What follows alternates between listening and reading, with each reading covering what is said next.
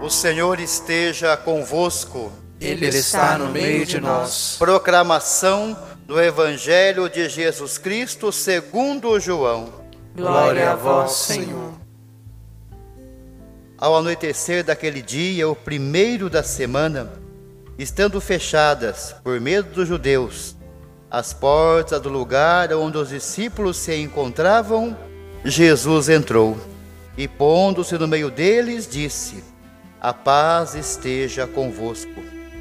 Depois dessas palavras, mostrou-lhes as mãos e o lado. Então os discípulos se alegraram por verem o Senhor. Novamente, Jesus disse: A paz esteja convosco. Como o Pai me enviou, também eu vos envio. E depois de ter dito isto, soprou sobre eles e disse: Recebei o Espírito Santo. A quem perdoardes os pecados, eles lhes serão perdoados.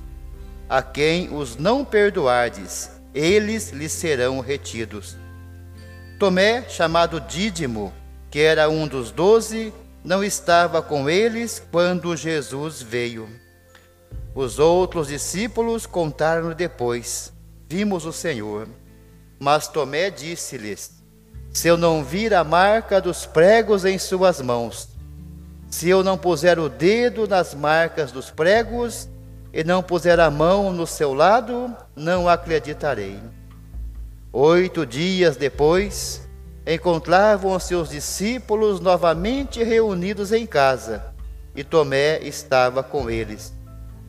Estando fechadas as portas, Jesus entrou, pôs-se no meio deles e disse: A paz esteja convosco. Depois disse a Tomé: Põe o teu dedo aqui e olha as minhas mãos. Estende a tua mão e coloca no meu lado.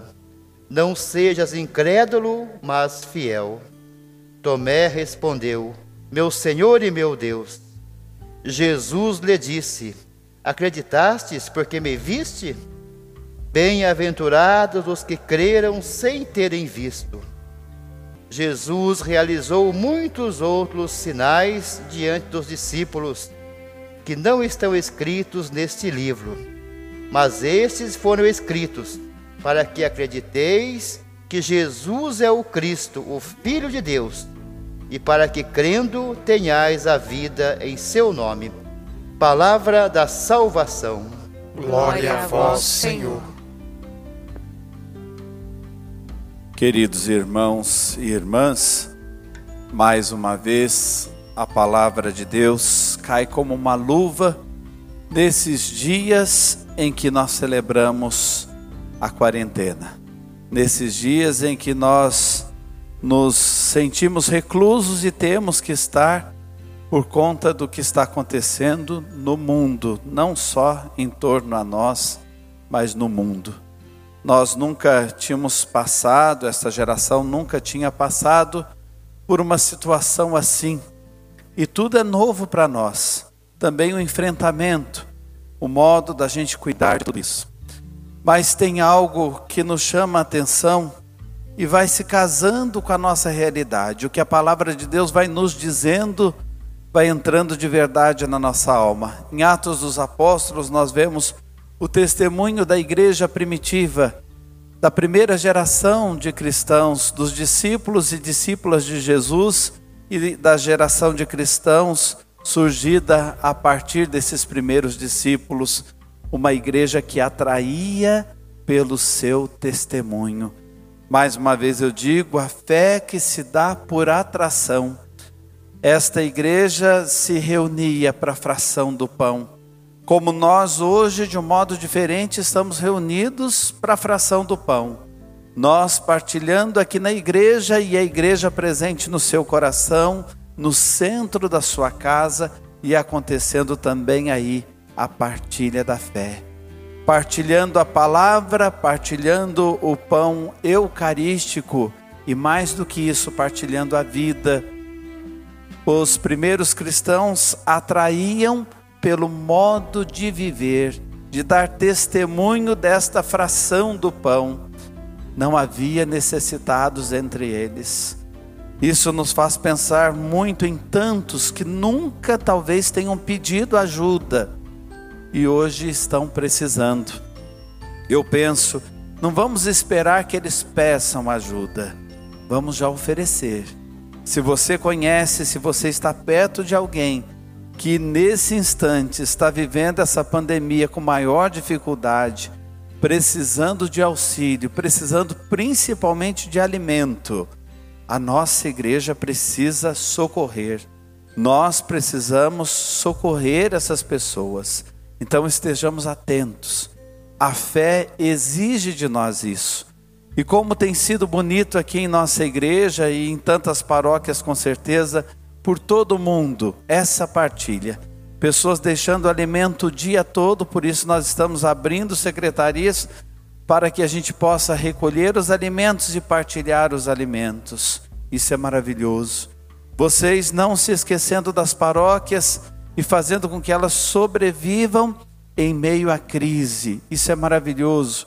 É o dom da nossa fé.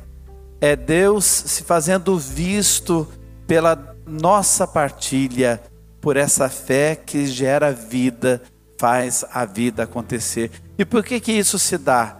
São Pedro nos explica na sua primeira carta, que nós também acabamos de ouvir. Bendito seja Deus, o Pai de nosso Senhor Jesus Cristo, porque ressuscitando a Jesus, Ele nos fez nascer de novo para uma esperança viva e para uma herança incorruptível que não mancha e nem murcha.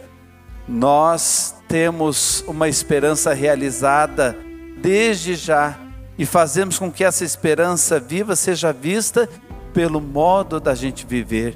Bendito seja Deus, que na sua infinita misericórdia nos fez nascer de novo para esta esperança viva. E como nós precisamos destas palavras no momento atual. Como essa esperança viva precisa brotar de dentro de nós com toda a força. Mas aí você pode dizer, padre, mas eu tenho medo, tenho um pouco de medo de tudo isso, do que vai ser. Carrego medos do meu passado, medos agora do meu presente e medos com relação ao futuro. O Evangelho de João, no capítulo 20, nos fala do medo dos discípulos. Eles estavam a portas fechadas. Mais uma vez eu digo: olha como a liturgia desses dias cai como uma luva, as catequeses pascais caem como uma luva na nossa alma, na nossa história. Nós também, muitos, carregam medos. Por enquanto, precisamos estar a portas fechadas. Temos um inimigo a ser vencido. Mas qual era o medo da igreja naquele tempo? O medo era se contrapor com notícias novas, com uma boa nova para o mundo o mundo que estava acostumado a viver no orgulho, no egoísmo, na soberba, de repente sair dali e pregar a humildade e pregar a partilha da vida e pregar que tudo que nós temos é muito menor do que o que nós somos e nós precisamos partilhar sempre. A igreja talvez tivesse medo do como essa notícia seria enfrentada. É preciso a gente levar o evangelho para iluminar as situações e as realidades do mundo, as realidades que nos cercam. Mas também nós temos os nossos medos pessoais, como eu dizia antes, medo de coisas do passado que geram remorsos, medo de situações do presente, medo das coisas que virão.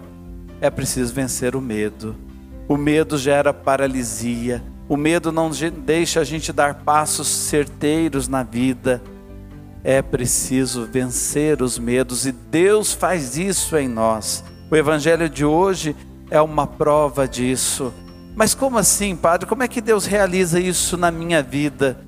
O evangelista João não fala que Jesus apareceu. Ele diz: Jesus está no meio deles. Pondo-se no meio deles, Jesus disse: A paz esteja convosco.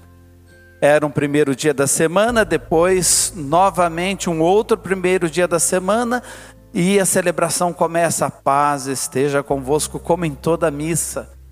Nas catequeses de João, nós estamos num contexto litúrgico, estamos no domingo, no dia do Senhor. E é ali que eles dizem: Nós vimos o Senhor, porque o Senhor está no meio de nós. Quantas vezes você já repetiu essa frase na liturgia? Ele está no meio de nós. Está mesmo. Nós vemos o Senhor, porque Ele se faz presente na palavra que toca as nossas almas, no pão eucarístico, que é pão do céu que nos alimenta, no poder da nossa oração, no nosso encontro de irmãos. Ele está no meio de nós. E é como se ele olhasse para cada um de nós hoje e dissesse: coragem, eu venci o mundo, vocês vencerão também.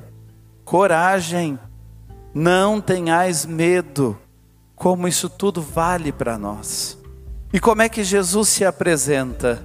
Normalmente uma pessoa se apresenta mostrando o rosto. A gente é reconhecido numa fotografia que é comparada com o nosso rosto, e a fotografia é do nosso rosto para saber, olha, é, de fato é esta pessoa. Jesus se apresenta com as mãos e o lado. Parece muito estranho isso. Como é que alguém apresenta-se através das mãos?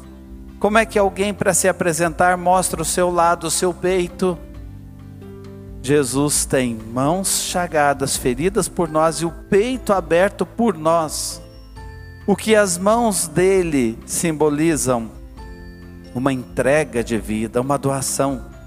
Mãos que acariciaram as crianças, mãos que deram carinho aos leprosos, mãos que curaram os cegos, mãos que foram impostas sobre os pecadores para que eles fossem libertos de todo o mal, mãos que serviram à humanidade, mãos que esses dias nós recordamos lavaram os nossos pés, acariciaram os nossos pés. Essas mãos são puro serviço. E o lado aberto, de onde jorraram sangue e água esse lado aberto simboliza tanto para nós. O sangue no linguajar judeu, hebraico, significa vida. Não existe vida se a gente não tiver sangue correndo dentro de nós. Jesus se deu, deu a vida, a sua história, a sua pessoa. Ele se deu por nós. E a água também é símbolo da vida. Onde a água, a vida. A vida brota, a vida floresce, a vida dá frutos, a vida acontece a partir da água. Hoje, nesta festa da misericórdia, nós contemplamos as mãos e o lado de Jesus e reconhecemos é o Senhor. Nós que nascemos de novo para uma esperança viva, nos abastecemos desta visão. Contemplamos em Jesus misericordioso as suas mãos que servem à humanidade o seu coração que se escancarou na sua infinita misericórdia para todos nós. E ele nos dá presentes. Aí o evangelho diz: ele olhou para os discípulos e soprou sobre eles o seu espírito. Os verbos usados no evangelho, eles são muito precisos. Esse soprar o espírito de Jesus aparece só três vezes nas Sagradas Escrituras. Na criação, quando Deus criou o homem e a mulher e insuflou em suas narinas o seu ar, o seu espírito. Depois, na profecia de Ezequiel, no campo de ossos ressequidos e os ossos voltam à vida, Deus insuflou o seu espírito ali naqueles ossos. E agora no Evangelho de João, a terceira vez que esse verbo aparece, Deus colocou dentro deles o seu espírito. Deus coloca em nós o seu espírito. Agora dá para entender por que, que a gente vai escancarar as portas e vai poder sair. Por que, que a gente vai vencer todos os medos na hora de Deus, na hora certa. Esse milagre vai acontecer em nós, também com relação a esse vírus, na hora certa. Mas esse milagre está acontecendo em nós agora, nesse instante, para a gente vencer todo o medo, para a gente vencer tudo aquilo que nos aterroriza. porque nós somos casa do Espírito de Deus. Nós somos templos vivos de Deus, templos do seu Espírito. Ele colocou dentro de nós o seu Espírito. São Paulo vai dizer isso de uma forma muito clara. Ou vocês não sabiam que o Espírito de Deus habita em vocês. Jesus colocou em nós essa força do seu Espírito Santo. E nós temos essa graça, essa força em nós, capaz de vencer todas as situações que o mundo nos apresentar, que a história nos colocar diante. E para que o Espírito de Deus em nós? Para a remissão dos pecados. Dizem os biblistas aqui, ele não está falando do sacramento da confissão. Ele está falando da ação de todos nós no mundo. Sair dos nossos medos para varrer o pecado do mundo. Para fazer o verbo exatamente esse, quer dizer isso, para fazer desaparecer o pecado do mundo mais uma vez eu cito o egoísmo, o orgulho, a soberba, o achar que eu estou mais certo que os outros, o querer que os outros pensem como eu penso, tirar a inveja, os ciúmes, tudo aquilo que faz com que o ser humano fique fechado em si mesmo e olhe só para si. Nós temos o Espírito de Deus em nós para a remissão dos pecados, para fazer desaparecer do mundo o mal, e nós queremos agir assim. E agora vem um personagem que nos chama a atenção, que é o Tomé, chamado Dídimo. E mais uma vez eu recordo a comunidade, toda vez que o evangelista fala de Tomé, vem esta especificação, chamado Dídimo, que quer dizer gêmeo. Mas gêmeo com quem? Não aparece o gêmeo dele no Evangelho. Nós não sabemos o nome desse gêmeo, porque o nome desse gêmeo sou eu, é você. Um dia Tomé está na igreja, o outro dia ele não está. Um dia ele não fez a experiência, no outro dia, estando, ele fez a experiência do Senhor vivo, ressuscitado. Olha como ele se parece conosco. Ele carregou e colocou exteriormente as suas dúvidas, a falta de entendimento que ele carregava na alma, no coração. Quem de nós não tem dúvidas? Quantas vezes você vai rezar e fica pensando: será que eu estou no caminho certo? Será que é essa mesma igreja que o Senhor me quer? Será que eu estou com uma imagem certa de Deus na minha vida? Será que Ele é misericordioso mesmo? Tomé manifesta as suas dúvidas. As dúvidas dos fiéis de todos os tempos é a fé. A fé, se ela fosse certeza, não se chamaria fé. A fé a gente deposita naquilo que a gente não vê. É um salto no escuro, como diz Santo Agostinho. Tomé manifesta isso, manifesta a sua fraqueza. É nosso irmão gêmeo, se parece comigo e com você. Mas é importante dizer: Tomé, ele não é irmão gêmeo de quem abandonou Deus, porque ele não abandonou a Deus. Ele não é irmão gêmeo de quem abandonou definitivamente a igreja e não quer saber dela. Não. Ele é aquele que trabalhou na comunidade, que viveu em meio aos da comunidade, se decepcionou com alguma situação, se decepcionou com alguma pessoa, saiu, mas está pensando em voltar e volta. Ele é aquele que tinha sonhos, que tinha até ilusões e que de repente teve que purificar a fé, deu um tempo, mas estava com saudade de Deus e voltou. Eu já disse isso nesse fim de semana, nas outras reflexões, e repito aqui: Hoje eu olho para a igreja e vejo os rostos de vocês nas fotografias. E imagino aqueles que estão longe também, até em outros continentes, em outros países, participando desta Santa Missa, como se eu agora pudesse perceber o rosto de todos vocês. Que desejo enorme que eu tenho que todos voltem para casa como Tomé. Somos irmãos gêmeos dele que todos voltem na hora de Deus, na hora da graça, na hora da misericórdia. Hoje é festa da misericórdia. e o coração de Deus está escancarado para nós. Alguém te decepcionou na igreja? Um irmão da comunidade, um grupo, uma pastoral, um movimento, uma espiritualidade, um padre. Alguém te decepcionou na igreja? A igreja é mais que todas essas pessoas juntas. A igreja foi querida pelo coração de Deus. E só nos resta fazer a mesma profissão de fé que é a mais linda presente no Evangelho que o nosso irmão gêmeo fez, Tomé.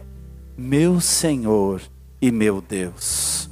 Olhar para Jesus, reconhecer as suas mãos chagadas por nós, o seu lado aberto, escancarado de misericórdia por nós, e exclamar para a igreja no mundo inteiro: Meu Senhor e meu Deus. Como faz diferença esse Senhor e Deus presente em nossa vida, presente em nossa história. Como faz diferença essa presença dele na nossa história pessoal e de comunidade, porque crendo nele, nós temos vida no seu nome e vida em plenitude. Amém.